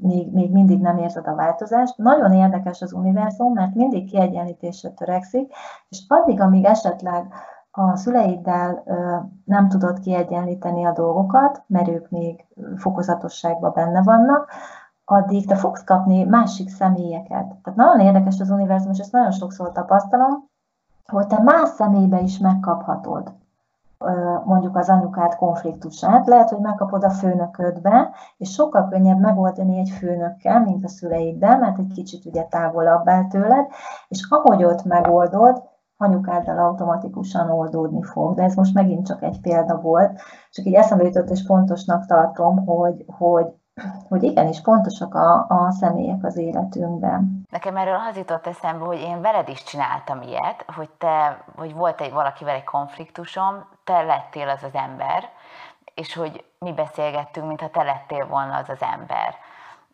Az, az, az, az emlékszem, az, az rám nagyon nagy hatással volt, és, és pont ezt akartam volna kérdezni, de akkor meg is válaszoltad, hogy akár lehet, tehát, hogy számít-e az, hogy, hogy ő tudja, hogy én mit gondolok, vagy igazából ez az én sztorim, és ezt magammal kell megoldani, vagy magamba, és mondjuk úgymond elég, ha a főnökömmel, vagy mondjuk a kineziológussal, vagy csak lerakok egy, nem tudom, egy plüssállatot, és neki elmondom az érzéseimet, csak azért, mert is szoktam ilyet, és ez nem tudom, hogy jó-e vagy sem, de hogy, ö, tehát, hogy kell ahhoz a másik, Vagy van, amikor igen, valamikor nem? Ö, én szerintem érdemes a tehát fizikai síkon a másikkal megbeszélni. Ha, ha nem jutottatok eredményre, akkor érdemes megnézetni, mert a kineziológussal, mert akkor elképzelhető, hogy csak magaddal vívódsz. Tehát hogy ez csak a te történeted vagy. Vagy az is lehet, hogy a másikban is ugyanaz játszódik le, mint benned, és azért nem tudjátok feloldani, mert ugyanott vagytok blokkolva. És amikor mi azt csináltuk, hogy én eljátszottam valaki szerepét, akkor te már úgymond könnyítesz annak a másik félnek is a lelkén, és utána már a fizikai létbet is sokkal könnyebben tudtok kommunikálni. Ez így oké? Okay? Vagy így érthető? Igen, igen, igen. Abszolút. Abszolút. Tehát, hogy ezt még érdemes tudni. És még egy dolog jutott eszembe, ami a, hogy nem beszéltünk arról, hogy a jótól is félünk, hogy ez olyan gyakori, hogy szép vagyok, sikeres vagyok, hogy, hogy ezt felvállalni, hogy, hogy nagyon jó vagyok valamiben. Nem tudom, hogy találkoztatok-e ilyennel, de, de ez, ez a kineziológiai oldásnál rendszeresen kijön hogy valaki vágyik mondjuk a szerelemre, és utána be is köszönt az életébe, és jön vissza hozzám, hogy úristen, itt van, itt van, most, most mi lesz? Hogy, hogy az is félelmetes. E, ez, ki, ez kicsit ilyen, ilyen önismereti, meg ilyen önszereteti problémákba is gyökerezhet, nem? Hogy, hogy nem érzem magam elég jónak, hogy én megérdemeljem azt. Igen. Én abszolút ez a kategória Én is, vagyok. én is ilyen típus vagyok, sajnos. Tehát, hogyha valami jó, nagyon nehezen hiszem, hogy ez tényleg úgy történik, és tényleg kiáll nekem is, tényleg. Sőt, nekem, nekem még elő szokott fordulni bűntudat is egyébként, hogy fú, nekem mennyire jó, Ú, nekem és is. másoknak meg milyen rossz, és ezért szarul érzem magam, hogy úristen. Ó, nekem is, és ez családi szinten is lecsapódik, tehát hogy ott is van olyan szitu, hogy valami miatt érezhetném igazán jól magam, csak, csak nem merem amiatt, mert hogy úristen, akkor a másik, másiknak meg nem olyan jó, és akkor, na hát értitek. Igen, igen. De amikor félünk a jótól, az, az azért is van, mert ha belegondoltok, a sikeresség, a szerelem, azért az befogadás. Elfogadás, befogadás. Azért befogadni mindig sokkal intimebb, mint adni. Tehát amikor, amikor szerelmesek leszünk, és tényleg oda-vissza áramolnak az energiák, akkor sebezhetőek is vagyunk, tehát, tehát elfogadni mindig sokkal, szerintem sokkal érzékenyebb dolog. És, és ezért van bennünk egy pici ijegység, amikor jó történik, vagy díjat veszünk át, vagy, vagy elismernék, hogy fú. Szóval az, az akkor egy az akkor egy ilyen sírós, megkönnyezős, érzékeny énünk. De az élet része nyilván, tehát hogy, hogy csak úgy tudjátok szerintem felvállalni a sikerességet és a, a pozitivitást, a jó dolgokat, hogyha ha, ha vállaljuk a sebezhetőséget. Tehát valójában szerintem a mögött az van, hogy, hogy, hogy az intimitáson van egy félelem. Hiszen azért gondoljatok bele, hány olyan ember van, aki mondjuk kap ajándékot, én sok ilyet ismerek, és később bontja ki. Én, én ilyenkor szoktam szólni, hogy bocs, de megnézed? Tehát, hogy én, akarom látni az arcodat. Nálunk a családban is van ilyen, de még sosem értem szólni. Egyébként nagyon érdekes, ha szólsz, mert akkor kinyitják. Tehát nekem akkor ez beszokott jönni, hát ilyen kedvesen szoktam mondani, hogy figyelj, akkor megnézed. Na, olyan kíváncsi vagyok, hogy mit szól, és akkor megnézik. De egyébként ez is az intimitástól való pici menekülés, hogy ne lásd az érzelmeit, az örömeit. Igen, szóval meg kell szokni, hogy örülnek nekünk, hogy szeretve vagyunk, de, de ez is szerintem a magyarságnak a, a feladata. Igen, nekem még csak a magyarság feladatáról jutott eszembe, és egyébként csak még visszacsatolva, így közti, hogy mondtad ezt, a, ezt az intimitást, meg a befogadást, én ezzel abszolút tudok rezonálni, és ez egy olyan dolog, amin én már nagyon régóta dolgozom, és, és valószínűleg még, még kell, azért én már látom magamon így a, a, a fejlődést, de ez, örülök, hogy ez is szóba jött, és viszont még, még egy dolog, amiről szerettünk volna ugye beszélni, ami, mondj, ami nem a siker, meg, meg nem a, ez az öröm, meg a befogadás, hanem pont esetleg egy másik pólus, ugye, amit a magyarok kapcsán, mert ugye említettél, és hogyha így átterelhetem még így erre az utolsó témára a beszélgetést, ugye ez a pánik, és ez a pánik félelem, ami, amivel te szoktál találkozni ugye így a, a vendégeknél, hogy, hogy, hogy egyrészt ez, ez micsoda, mm, így pontosan, vagy ez hogy felismerhető, és hogy ezzel mit lehet csinálni? Igen, hát akiknek pánikrohamjuk van, az ugye az egy nagyon intenzív halálfélelem, és úgy érzik a, a kliensek, hogy, hogy mindjárt vége van az életnek. Olyan, olyan szó szerint, mint egy biztosíték kimenne a testből, és irreális gondolataink vannak, irreális érzéseink, és felnagyítódik minden. Tehát a legkisebb tünet a testembe, tehát minden annyira felnagyítódik, hogy ebből jönnek a, a fulladásos érzések, a heves szívdobogás, stb. A pánikroham alatt az illető mindig visszaregradál gyerekszerepbe, vagy, vagy akár, akár csecsemőkorban, a pánikbetegségről azt kell tudni, hogy sosem a jelenben van az oka. És ezt szokták is tőlem kérdezni, hogy eddig nem volt semmi bajom, miért pont most? Azért, mert most telt be a lélek. Tehát van egy olyan lélekrész, ami, ami egyszerűen betelt a pohár, és, és fellázad a test, de akik eljutnak a pánikbetegségig, az a, nekik a gyökereikbe, vagy gyökérszinten mindig is ott volt, csak szépen így, így berobban, amikor már a lélek így nem bírja tovább. Itt ez egy nagyon komoly generációs probléma. A pánikbetegségnek egyébként a gyökere az, hogy generációkon keresztül senki nem változtatott. Tehát bármi probléma vagy fájdalom volt az életben, megszokták, eltűrték, magukba zárták, nem tudtak nem, hogy megoldást nem tudtak a problémájukra találni, hanem, hanem nem volt semmi kiút, vagy, vagy támogatás. Tehát egy beszorult helyzet, ugye a pánikroham maga is egy ilyen, ilyen beszorultság, hiszen egy roham alatt hiába mondjuk az illetőnek, hogy minden rendben, minden rendben, ezek, e, e, ezt akkor ő nem tudja felfogni, hogy mi az, hogy minden rendben. Tehát a legjobb ilyenkor csak egy ölelés, vagy a jelenlét, és amikor már lement a, a, ez az intenzív rohamállapot, akkor, akkor persze ezt mindenképpen kezelni kell, és nagyon régi ügy. Tehát azért, amikor a test ilyen intenzíven felmondja a szolgáltot, egy időre legalábbis, lehet egy pánikroham pár perces is, de tarthat egy órán át is, és ez ugye jelentkezhet akár minden nap, ezek, ezek mindig nagyon-nagyon-nagyon régi történetek, beragadt a fájdalom, nincs probléma megoldás. Tehát olyan halmozott elakadások vannak, hogy valakinek meg kell oldani. Tehát addig fog tovább öröklődni ez a helyzet, amíg valaki fel nem oldja. Nem, a, nem az ősei életét kell feloldani, a saját életébe rendet tenni, és majd az hat ki az ősök életére. De aki pánikbeteg, annak egészen biztos, hogy van életfeladata a probléma megoldással, a konfliktusokkal, hiszen arról van szó, hogy generációkon keresztül ott menekültek a megoldás elő. Persze hozzáteszem azt is, hogy ugye van egy társadalmi hatás is.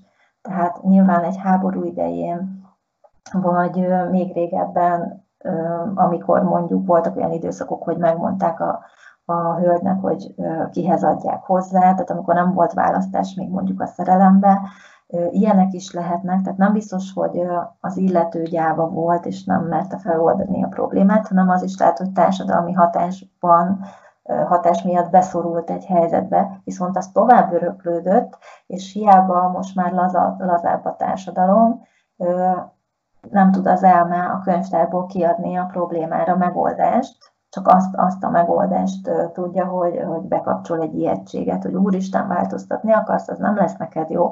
Tehát, hogyha a generációkon keresztül senki nem változtatott, akkor az óriási stressz a testnek, hogy változtatnom kell valamin. Mondjuk elmerek válni. Tehát lehet, hogy generációkon keresztül senki nem vált és egyszer csak valaki azt mondja, hogy na, már pedig én ezt nem tűröm, akkor az óriási stressz, mert nincs rá minta hogy ezt hogyan is kell csinálni. És Ági, ezek a pánikrohamok, ezek milyen tünetekkel járnak? Hogyan tudja valaki ezt felismerni? Mert hál' Istennek én még nem voltam ilyen szituációban szerintem, de hogy mi ez, ami alapján fel tudja valaki ismerni, hogy nekem most pánikrohamom van, és ezt ezzel keresnem kell valakit, aki tud nekem ebbe segíteni. Azt mondják a vendégeim, hogy olyan érzés, mintha épp infarktust akarnának kapni, tehát van egy ilyen erős szorító érzés a melkasban, izzadás, remegés, sápadság, kiszáradt száj, verejtékezés, fulladás, és tényleg tahikardia, tehát hogy nagyon gyorsan kezd el dobogni a szív, hiszen fizikailag ilyenkor az történik a testben, hogy ugye a test komolyan veszi a gondolatokat, tehát amire az illető gondol, tehát hogyha ő neki van egy halálfélelme, akkor a test tényleg ki fog bocsájtani olyan hormonokat, ami a túlélését fogja szolgálni. Tehát a test ilyenkor tényleg egy pániküzemmódra kapcsol, hogy hoppá, veszély van, véd meg magad. De közben ugye nincs veszély, csak bekapcsolt egy, egy nagyon-nagyon-nagyon régi elakadás. Úgyhogy leggyakrabban ezt mondják a vendégem, vendégeim, és van is, aki mentőt hív magához egyébként, tehát hogy annyira ijesztő, de a mentősök ezt nagyon jól felismerik, hogy ez pánik, és nem, nem szokták elvinni, hanem csak ott kapnak egy nyugtató injekciót, vagy, vagy beszélgetnek velük egy kicsit. De, de nagyon intenzív tud lenni, és mindenképp érdemes vele foglalkozni. És még egy dolog itt, amit kiemelnék, hogy találkoztam olyan emberekkel, akik állítólag már régóta járnak ide-oda több helyre, és még mindig, mindig pánikolnak, és hát hallok ilyet, hogy nem sikerül letenni. Ilyenkor az van mögöttem, hogy ö, nem tudom elhagyni az édesanyámat. Hiszen fordítsuk meg egy kicsit ezt a történetet. Az, az édesanyámtól kapom az életet és a pánikroham meg pontosan ennek a másik oldala a halál, a kilépés, a halálfélelem, a veszteségélmény. Úgyhogy aki nagyon-nagyon beleragadt a pánikba, az valószínűleg ott tart, hogy ha járt is oldásokon, biztos, hogy működött és jó helyen volt, csak hogy a fizikai létben érdemes megnézni a mindennapokban, hogyan bánik velem az édesanyám, nekem mi van a szívemben édesanyja felé, hogy hogyan vagyunk egymással, mennyire vagyok leválva, mert nekem az a tapasztalatom, hogy vannak olyan pánikbetegek, akik belépnek a férsz szerepbe. Teljesen mindegy, hogy az a pánikbeteg most férfi vagy nő. Édesanyám szenved, egyedül van, belépek a férsz szerepbe, őt helyezem az első helyre, tehát a párkapcsolat minden háttérbe szorul, anyukám lesz az első helyen, és őt kezdem el szolgálni de ez azért okozhat pánikrohamot, mert így a sorsom ellen megyek. Ez a kifordított energia, úgy is hívom, hogy fordított bekötés, mert természetesen lehet segíteni, be lehet vásárolni egy édesanyának, stb., de akkor is el kell jutni a kliensnek oda, hogy a párkapcsolatom az első, hiszen ne felejtsük el, hogy a párkapcsolat, az intimitás, a szerelem, a szexualitás a legnagyobb teremtő erő. Ha ott rendben vagyok, akkor mindenem rendben van. Akkor jobban megy a munka, jobban teremtem a pénzt, jobban, sokkal jobb energiával tudok segíteni a szüleimnek. És tulajdonképpen a tartós pánikbetegségnél én ezt is látom, hogy beszorult az illető a szülői, tehát vissza, visszalátogat a, a, a, az édesanyjához, akinek tény is való, hogy az életét köszönheti, de az édesanyjának meg kell oldania az életét, magának, segítséget kérve, és abba bizony a gyerek már nem szólhat bele, és ez nagyon jó, hogy ez így szóba jött, mert visszafele nem áramolhat az energia. Tehát én segíthetem a szüleimet bevásárlással, oda viszek egy pohár vizet, kirándulunk, nem tudom, de az ő lelki gubancaiba én nem avatkozhatok bele. Abba segíthetek, hogy elviszem kineziológushoz, persze csak akkor, ha kéri is szeretné. Tehát sok, sok mindenképp lehet segíteni, de nem állhatok be a, a férj, vagy a testvér, vagy akármilyen szerepbe, ami az anyukámnak az energiaköre. De egyébként én is érzem, hogy ö, sűrű amúgy. A, tehát a, amiről beszélgetünk, ennek súlya van most. Tehát biztos vagyok benne, hogy aki hallgatja majd, oldódni fog. És rajtatok is azt érzem, hogy azzal, hogy erről beszélgetünk, beindul egy oldódás. Tehát aki a felvételt hallgatja, és esetleg kicsordulnak a könnyei, vagy, vagy átmegy egy intenzív érzés rajta, az normális, és az egy oldódás. Folyamatosan ezt érzem egyébként. Nekem a, a szőr feláll a kezemben, de tényleg egyfolytában ezt érzem. Nagyon, nagyon intenzív tényleg. Érdemes is inni egy pohár vizet. Nekem ide van készítve, de mert, mert szerintem ti is oldottok. Meg ugye látjátok, hogy mennyire összetett ez az egész. És tényleg a szülő akkor segít a legtöbbet a gyermekének, ha elengedi. És mit jelent az elengedés? Mert ugye itt is aztán bajba lehet kerülni, mert, mert sokan megsértődnek, amikor azt mondod neki, hogy de engedd már el az anyukádat, és akkor megsértődik rajta. De az elengedés nem azt jelenti, hogy nem megyek többet haza, vagy nem veszek róla az elengedés csak azt jelenti, hogy a, a saját szerelmi életemet helyezem előtérbe. Tehát azt jelenti az elengedés, hogy már tudok nemet mondani, már azt tudom mondani, hogy figyelj, most nem érek rá, most ez a dolgom, de majd megyek, segítek. Tehát, hogy értitek? Illetve elengedés még az is, amikor elfogadom, a szüleimnek a halálát. Ez is az elengedés része, hogy nem kell erre gondolni napnak, meg nem is biztos, hogy ők halnak meg előbb, ugye? Tehát, hogy ez a kilépés is egy érdekes dolog, de, de el kell fogadnom, hogy, hogy ők valószínűleg egyszer nem lesznek, és aztán egyszer én se leszek. Tehát nagyon érdekes, hogy leváláshoz tartozik a halálnak az elfogadása és az elmúlásnak az elfogadása. Igen, nekem egyébként az jutott eszembe erről még, hogy, hogy a, tehát a, a, a szülőknek a, az elengedése, hogy én is azzal találkoztam a saját életemben, meg másnál is egyébként, hogy, hát, hogy én ezt megengedhetem-e magamnak, hogy ne legyen lelkiismeret furdalásom, vagy hogy ne legyen bűntudatom, hogy hú, én most akkor cserbe hagyom. Őket, pedig én segíteni szeretnék, és hogy egyébként meg annyi embernek próbálok segíteni, és akkor pont a szüleimnek nem, vagy a, vagy a családomnak, hogy akkor én, nem tudom, akkor így nem, nem jól priorizálok lehet, vagy, vagy hát az, az, az nem megengedhető így. Nekem így ez jutott eszembe, vagy ez a tapasztalatom, de egyébként ez erős már, mi már ugye beszélgettünk többször is, hogy ez a fordított energia, vagy ez a fordított bekötés, és szerintem ez egyébként ez igaz. Vagy, szóval egyébként meg abszolút tudok ehhez így kapcsolódni. Csak ne, nekem személy szerint ezért nehéz. Meg egyébként nagyon sokan vagyunk így vele, tehát nem tudom, ez ilyen hozott dolog is a legtöbb embernél, vagy nem is feltétlenül mindenkinél, sok embert is meg, akik hasonlóan élik ezt meg is, de Ági, ezt tök jól mondtad, hogy nem az van, hogy nem segítünk adott esetben, hanem hogy elengedjük ezt, és megtanulunk nemet mondani, és priorizálni a saját életünkbe, mert én mindig úgy voltam vele, és most már egyre inkább úgy látom, hogy ha én rendben vagyok, akkor minden más is rendben van, de ahhoz viszont meg magamat kell előtérbe helyezni, vagy adott esetben a párkapcsolatot, vagy a szűk családot, szóval, hogy itt, itt a priorizáláson is nagy hangsúly van.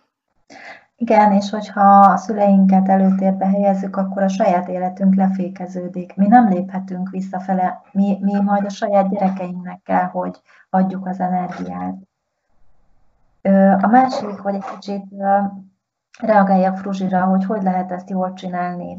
Azzal nagyon sok szülős a gyermekének, ha nincsenek elvárásai. Tehát ugye én sok szülőtől hallom azt, hogy felneveltelek, hát akkor várjuk valamit. Hát ez, ez sajnos a legnagyobb romboló energia. Szeressünk már elvárások nélkül.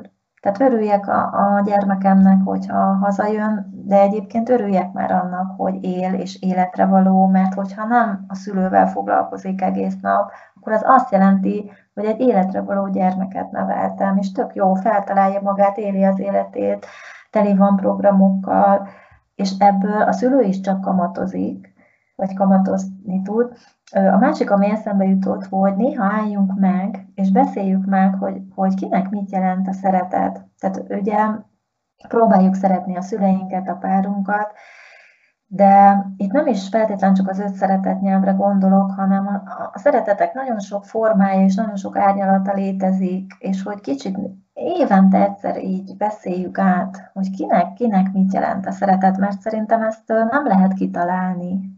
Ugye mindenki úgy szeret, ahogy neki jól esik, vagy amit én szeretnék kapni.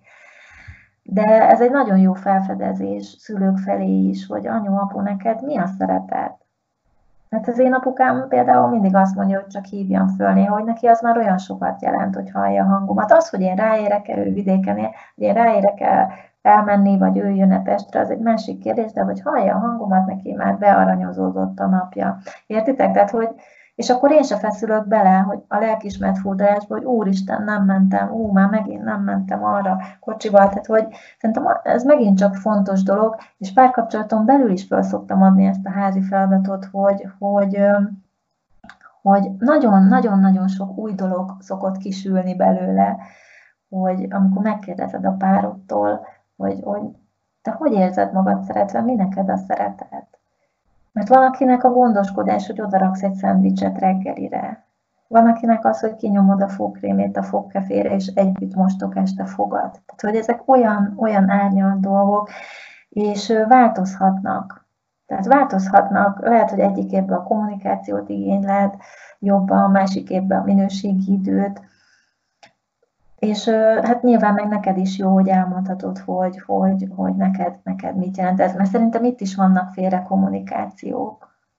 Lehet, hogy, hogy rengeteg energiát belefektet valaki abból, hogy ajándékokat vesz, és a másik csak százszerzelékos figyelemre vágyik. Ez nagyon gyakran kijön egyébként, a százszerzelékos figyelem, ami azt jelenti, hogy csak figyelj rám egy kicsit, ne mosogass közben, ne porszívózz, csak hallgass meg. És képzeljétek el, nekem volt olyan vendégem, ez egy pár évvel ezelőtt volt, aki így oldottunk, oldottunk, de már nem annyira volt abban az életszakaszában oldani való, és még nagyon hosszú ideig járt hozzám, csak azért, hogy meghallgassam. Tehát, hogy, hogy, hogy, ne, hogy neki ez olyan jól esik. És uh, itt nem is a meghallgatáson van a lényeg, hanem mit érez az ember egy kineziológusnál, hogy ő most száz százalékban rám figyel. Megteremtette a, a közeget hozzá, ott a kineziológus ugye teljesen kizárja magát, tehát minden figyelemre megy, és erre ugyanígy igény van a párkapcsolatban, a szülő-gyermek viszonyban. Szerintem ez nagyon fontos, és az is, hogy ez ki legyen mondva, hogy, hogy, hogy mit, mit jelent, mit jelent, kinek mit jelent a szeretet, ez mindenkinek más. Ezzel egyébként abszolút egyetértek, csak sokszor én azt tapasztalom, hogy, és nem feltétlenül mondjuk párkapcsolatra, hanem akár tágabb emberi kapcsolatokra, hogy nem mindig fontos mondjuk a másik félnek az, hogy, hogy tehát most mondok egy példát, lehet, hogy valakinek az a fontos, hogy ő ajándékot ad, és nyilván te is jó fejségből adsz ajándékot, de ugyanakkor valójában neked nem ez a fontos mögötte, viszont a másik embernek föl sem merül a kérdés, hogy neked más a fontos, mert ő, te is adtál neki ajándékot, és az ő szeretett nyelve mondjuk az. Tehát, hogy ez olyan nehéz és megfoghatatlan ilyenkor, és nem, nem mindig könnyű mondjuk egy adott emberrel leülni és ezt megbeszélni, hogy figyelj, én, nem, nem úgy érzem azt, hogy te szeretsz, nekem másra lenne szükségem. Nem tudom, erre van valami tippet, hogy ezt hogy lehet így finoman kommunikálni? Most, amit így elmondtál, nem vette fel az aurát. Tehát most bocs, egy kicsit máshogy fogok válaszolni, jó? Jó, semmi baj, nem tudom, hogy én egyértelmű voltam ezzel a példával. Nem, az azt nem, érthető volt, csak az azt jelenti, hogy ha nem veszi fel az aurát, hogy lehet, hogy ezzel te küzdesz magadba. Érted? Uh-huh, uh-huh. Hogy, hogy szerintem te jól ajándékozol, csak lehet, hogy ez itt arról van szó, hogy te nem kapsz úgy, ahogy szeretnél. Igen, mert mondjuk nekem mondjuk nem ez a fontos. Aha de akkor esetleg, ha már nem most, csak hogy általában, ha meg tudod fogalmazni, hogy neked mi a fontos. Mert igen, abban igazad van, hogy sok embernek nem is az ajándék. Én például szeretem a meglepetéseket, én nem szeretem, ha megkérdezik, hogy mit szeretnék karácsonyra, és akkor hoppá, azt kapom. Én nagyon szeretem, ha például a környezetem kreatívkodik, vagy valami meglepít csinál. De igazad van, tehát hogyha valakinek nem az ajándék, a százszerzelékos figyelemmel mindig aratsz egyébként. Szerintem ott vagyunk a legjobban, kiéhezve. Igen, egyébként. Igen. És azt nagyon is helyen kapjuk meg. Tehát ha végleg elakadsz az ilyen szeretett nyelvbe, akkor, akkor egy kávé és csak a másikra figyelsz, az mindig bejön. Igen, csak aztán kölcsönösen kellene működnie. Mint hogy nyilván én látom a másik oldalát, hogy, hogy a másiknak mi lenne a fontos, csak hogy ő nem látja, hogy a másiknak mi a fontos. De hát itt, itt, itt kerül szóba a kommunikáció, hogy nem árt megbeszélni, és akkor őszintének lenni. De ez most csak egy példa volt, de úgy általában elmondható, nem tudom, hogy nem Magyarországon, ez tipikusan igaz legalábbis a mi tradícióinkban, családunkban, hogy mindenki ajándékoz mindenkivel, tök mindegy, hogy mit az, csak valami ajándék legyen, ami nem biztos, hogy jó. De hát ez a hagyomány. Igen, igen, igen. Például egy karácsonykor is én is sokkal többre értékelem, ha összejövünk, ebédelünk, beszélgetünk. Igen, ja, igen, ez itt, ez itt teljesen. Persze, ez ilyen, igen. Hát ja, a kötelezőből nem jó ajándékozni, igen. De ez, ez, itt viszont visszakanyarodnék az elváráshoz. Tehát, hogy, hogy ezek meg elvárások, hogy karácsony van, és akkor halat kell enni, meg bejlét kell sütni. Tehát, hogy uh, itt, nem, nem biztos, hogy meg kell felelni a társadalmi elvárásoknak, de szerintem akinek fontos vagy, mert mondjuk egy családba lehet, hogy ugye viszik tovább a hagyományokat, de esetleg meg párkapcsolatban meg tudjátok azt beszélni, hogy figyelj, nekem most az lenne a szeretet, hogyha csak együtt vagyunk. Nálunk például pont ez volt, hogy nálunk a nővérem mondta először, hogy ő nem fog senkinek ajándékot venni, ez oké -e. Utána anyukám, utána én is, utána már párkapcsolatban is, és tehát szép lassan, most már ugye ott tartunk nyilván, hogy semmi tradíció nincs a, a, ugye vegánként azért nehéz a, a, a töltött paprikát, meg ilyeneket ugye egy, mármint a hagyományos értelemben is kivitelezni, és már az sincsen, viszont amikor átvette a helyét, ez, amit mondtál, hogy a figyelem, meg hogy akkor mindenki csak hozzon egy bort, vagy egy pesgőt, persze a gyerekek kapnak ajándékot, de senki más nem. És hogy, hogy ez is idő volt, meg ezt is valakinek el kell, meg kellett így pendítenie, hogy egy új dolgot behozzon mondjuk a családba, és szép lassan ez így kialakult, és nekünk most már az a természetes, és az lenne a fura, hogyha valaki, nem tudom, ajándékokkal jönne, de ez egy ilyen kollektív egyetértés lett az évek alatt. Igen, meg egyébként az sem mindegy, hogy azt az ajándékot megveszem, vagy, vagy én például volt olyan, hogy verset írtam valakinek, és szerintem annál zseniálisabb nincs, hogy azt, azt megírsz megírod és mondjuk felolvasod. Na, de hát ez tényleg, szóval ott tartunk, hogy ez tényleg nagyon egyéni, viszont nagyon fontos. Tehát ez egy nagyon fontos lépés, és tök jó, amikor ez így kollektíven előbb-utóbb egyetértés keletkezik belőle, ez nagyon jó, meg akkor azt már tiszta kommunikációnak hívjuk, mert mert megszületett az egyetértés, de ezt egy tiszta kommunikációnak kellett, hogy megelőzze. Tehát, hogy az tök jó. Tehát ez egy nagyon jó példa volt. Illetve a szeretetnek a megbeszélése az azért is fontos, meg az áramoltatása, mert higgyétek el, hogy lefékeződik a teremtés. Tehát a teremtés és a szeretet az egy mezőbe van. Ha nem tudom áramoltatni a szeretetet, akkor nem, nem fogok tudni teremteni. Tehát nem véletlenül mondják, hogy tényleg a szexualitás, az intimitás a legnagyobb teremtő erő. Tehát ha például adott egy család, és ugye a hölgyek hölgyekkel szokott gyakran megesni az, hogy túlvállalják magukat, hiszen gyerekek kötelességek, és mire oda jut, hogy szerelem, intimitás, más semmi energiája. De én mégis mindenkit bíztatok arra, hogy hogy fordítsa meg, mert egyrészt a gyerekek életében is fontos, hogy az a minta menjen át, hogy anya nem egy robot, vagy, vagy látom őt nőként, látom azt, hogy anyának és apának van én ideje, néha magukra csukják az ajtót, szóval szerintem ez kell a gyerekeknek is, de, de innentől lehet építkezni. Szóval egy férfi nő, ha szövetségbe tud lenni, akkor, akkor az a legnagyobb teremtő erő, és, és az tényleg így, így mindenre kihat.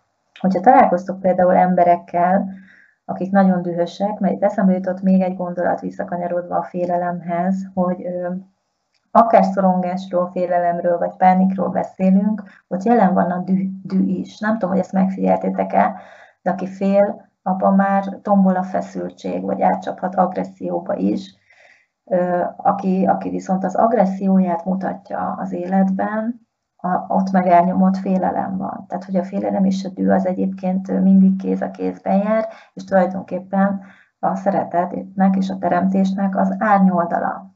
Tehát, ha sokáig maradok félelembe, ha sokáig vagyok dühös, akkor teljesen ellenciklusban vagyok, tehát hogy ellenteremtek az életemnek. A, igen, én, én a dühös típus vagyok egyébként, vagy tehát azt, ezt abszolút ezzel tudok rezonálni, és, és nekem egyébként pont így ez, ez jutott eszembe így azzal kapcsolatban, hogyha valaki mondjuk akkor azt érzi, hogy lehet, hogy mondjuk eddig nem, nem érezte a félelmet, vagy nem érezte a szorongást, de jó, hogy behoztad ezt a dühöt, de viszont azt érzi, hogy állandóan mérges, vagy feszült, akkor igazából az is egy, egy jele lehet annak, hogy ott valami nem jó, és akkor érdemes elkezdeni ezen dolgozni. Igen, tehát hogy ott is lehet a mélyben elkerülés, vagy alkú, igen, abszolút érdemes, de még itt el szeretném azt mondani, hogy azért van, amikor, hogy mondjam, tehát nem mindig kóros a dű, tehát hogy mondtad, hogy te szoktál dühös lenni, tehát azért a dű, a félelem, a sírás, a nevetés, ezek alapérzelmek, tehát semmiképp nem kell kiiktatni, és ez szerintem tök jó így végszónak, hogy most elmondtunk mindenféle árnyoldalt, de hogy néha a félelem azért a túlélésbe segít, vagy figyelmeztetett arra, hogy figyelj, ne arra menj, az nem lesz jó neked. Vagy néha, ha kiadod a dühödet, hát azért az, az tud egy nagyon egészséges állapot lenni. Itt tényleg csak az a vészcsengő, hogyha ez állandósul, tehát hogyha valaki már minden nap szorongva ébred fel, vagy minden nap dühös, mindenre ugrik, mindenki idegesíti, tehát hogy mindig, amikor valami állandósul, akkor, akkor azt vegyük komolyan, de egyébként én is szoktam dühös lenni, és ezek olyan érzelmek, amik a túlélésünket szolgálják. Nem, nem tudsz félelem nélkül élni egyébként. Tehát aki azt mondja magáról, hogy már nincs félelme, én azt inkább úgy értelmezem, hogy ha bejön az életébe a félelem, akkor hip-hop engedi is tovább. Számomra egyébként ez a megvilágosodott állapot, nem a sterilitás, tehát sterilen nem lehet élni, hogy nincs, nem sírok, nincsen semmi érzelmem. Nekem a megvilágosodás azt jelenti, hogy jönnek az érzelmek, tudomásul veszem, ránézem, és jön és megy, és engedem tovább. Tehát, hogy nem engedem, hogy eluraljon. Én szerintem nagyon sokan, hát nem nagyon sokan, de van, van, mert csak ezt azért mondtam, mert van, aki ezt vallja magáról, hogy ó, ő már nem dühös, ő már butha állapotban van. Szerintem ezek normális érzelmek egy bizonyos határig. Tehát én, én nem, nem kívánom senkinek, hogy ne legyen dühös, tehát néha az jó. Én hányszor van olyan gondoltuk bele, hogy dühösek vagytok, és pont akkor jön a megoldás. Nekem volt ilyen. Hogy akkor pattant ki egy tök jó ötlet, amikor, amikor így átengedtem magamon a dühöt. Igen, nekem is ez pont most egy friss élmény is, hogy egy ilyen mélyebb pontra kerültem, és ez segített egy tök jó ötletnek a, a kitalálásában, és ez egy nagyon jó, szerintem is egy jó zárszó, meg egy nagyon fontos üzenet, amit is remélem, hogy aki eddig velünk volt, az, az végighallgatott minket, ha bár elég masszív volt ez a beszélgetés, de hogy, hogy tényleg, és köszönöm, hogy ezt kiemelted, hogy, a, hogy ezek az érzések, hogy félelem és harag, ettől nem kell megijedni, ezek, ezek akár üzenetek, amivel foglalkoznunk kell. Nyilván, hogyha ebből egy kóros állapot jön, akkor érdemes. És én, én mindig azt mondom, hogy persze meg tudunk sok mindent magunktól is oldani, de hogy, hogy igenis van olyan, amit nem tudunk, és ez nem szégyen, és akkor igenis jó, hogyha segítséget kérünk. Én ugye itt a, itt a kineziológiában hiszek nagyon, meg, meg ugye jártam hozzá csoportokba is, meg hasonlók, de persze lehet, hogy valakinek más jön be, tehát hogy mi sem azt mondjuk, hogy csak ez az egy dolog segíthet, mert nagyon sok jó dolog segíthet, de az a lényeg, hogy, hogy, hogy merjek nyugodtan segítséget kérni, tehát nekem ugye ezt, ez, ez egy ilyen mantrám, és erre bátorítanék mindenkit is, hogy, hogy nyugodtan. Nem tudom, hogy még van-e bármi gondolat, kérdés, észrevétel, amit még így bennetek maradt a témával kapcsolatban. Nekem még egy gondolatom maradt, hogy, hogy nincsen olyan, hogy stagnálás, tehát hogy sokan használják azt, azt hogy benne vagyok egy sebelecse nélkület kapcsolatba, vagy bármi. Nincs ilyen. Tehát egyébként energetikailag mindig vagy teremtesz, tehát vagy jót teremtesz, vagy egy gátló ciklusba, egy fékező ciklusba vagy benne, de mindig valamerre haladsz. És ezt most csak arra mondom így zárszónak, hogy ha időnként dühös vagy, és, és fel tudod ezt vállalni, hogy figyelj, most mérges vagyok, most hagyjatok, vagy most elmegyek futni, ennek ez teremtő ciklus. Ennek helye van. Vagy az, hogy lehet nekem átmenetileg egy félelmem, egy izgalmam. Én például, amikor előadást tartok, izgulok előtte egy picit, de nekem ez kell. Tehát nekem az az izgalom az erőt ad. Én tudom, hogy azzal fogom tudni végigcsinálni az előadást, de ez nem egy ilyen beteges izgalom, csak egy, egy olyan egészséges löket, és az, az engem feltölt. Ez megint csak egy teremtő ciklus. A gátló ciklus az pedig az, amikor ö, ö, ezek annyira állandósulnak, hogy megbénítanak, vagy mondjuk a dű olyan fokra hág, vagy bánt, bántok esetleg valakit, akkor az már gátló ciklus. Tehát mindig azt próbáljuk felismerni, hogy merre haladunk, mert igazából minden mozog, az univerzumban is, a testünkben is, a szerveink működése se áll meg, a sejtjeink folyamatosan meghalnak és újra, újra születnek, az információ is folyamatosan elromlik a testünkbe, tehát, tehát nincsen stagnálás, mindig haladok valamerre. Nekem, nekem most így ez lenne az árszó. Úgyhogy én, én, én nagyon pozitív teremtést kívánok mindenkinek. Uh-huh. Köszönjük szépen. Ildi, neked még bármi, ami eszedbe jutott? Ö, részemről sincs semmi különös, ezen kívül nagyon hálás vagyok Áginak, hogy részt vett ebbe a mai beszélgetésbe, és ilyen sok új információval gazdagodtam, meg remélem, hogy a hallgatóság is. Tényleg, én úgy gondolom, hogy ha bárki, bárkinek bármilyen félelme van, nem, nem ciki segítséget kérni, nem tudunk mindent egyedül megoldani, igenis ezért van a rengeteg segítő, hogy támogassanak minket és segítsenek minket eligazodni ebbe az útvesztőbe. Úgyhogy én mindenkinek azt javaslom, hogyha ha valamilyen segítségre van szükség, akkor bátran, bátran keresse a kineziológiát is, mint, mint lehetséges megoldást. Uh-huh. Köszönjük, és Ági, hogyha veled szeretne valaki ezek után mondjuk felvenni a kapcsolatot, akkor hol, hol tud téged elérni? A Facebookon is bejelölhet, illetve a Facebookon van egy szakmai oldalam, a Ulvecki Ágnes néven fut, oda ott szinte ilyen heti háromszor oda szoktam cikkeket írni, tehát azon keresztül is nyugodtan írhat, ott van egy üzenőfal, ami privát már, mint hogy csak én látom. Úgyhogy nyugodtan, és van egy YouTube oldalam, ahol pedig szoktam kis rövid videókat megosztani éppen az aktuális energiákról. Mm, azt még, azt még így ajánlom mindenkinek, hogy így hónapról hónapra, hogy mi vesz minket körül, hol van, ér, hol van feladatunk kollektíven. Szerintem ez a legjobb, mert a, a Facebook üzeneteket mindig nézem, a Messenger-t is. Úgyhogy Aha ott a legjobb, meg egyébként bevallom őszintén amúgy is nehezen vagyok elérhető telefonon, tehát hogy, mert eleve oldások alatt nem veszem fel. Mm, tehát, hogy én, én azért szeretem, ha írnak, mert akkor, akkor válaszolok, amikor éppen úgy van időm.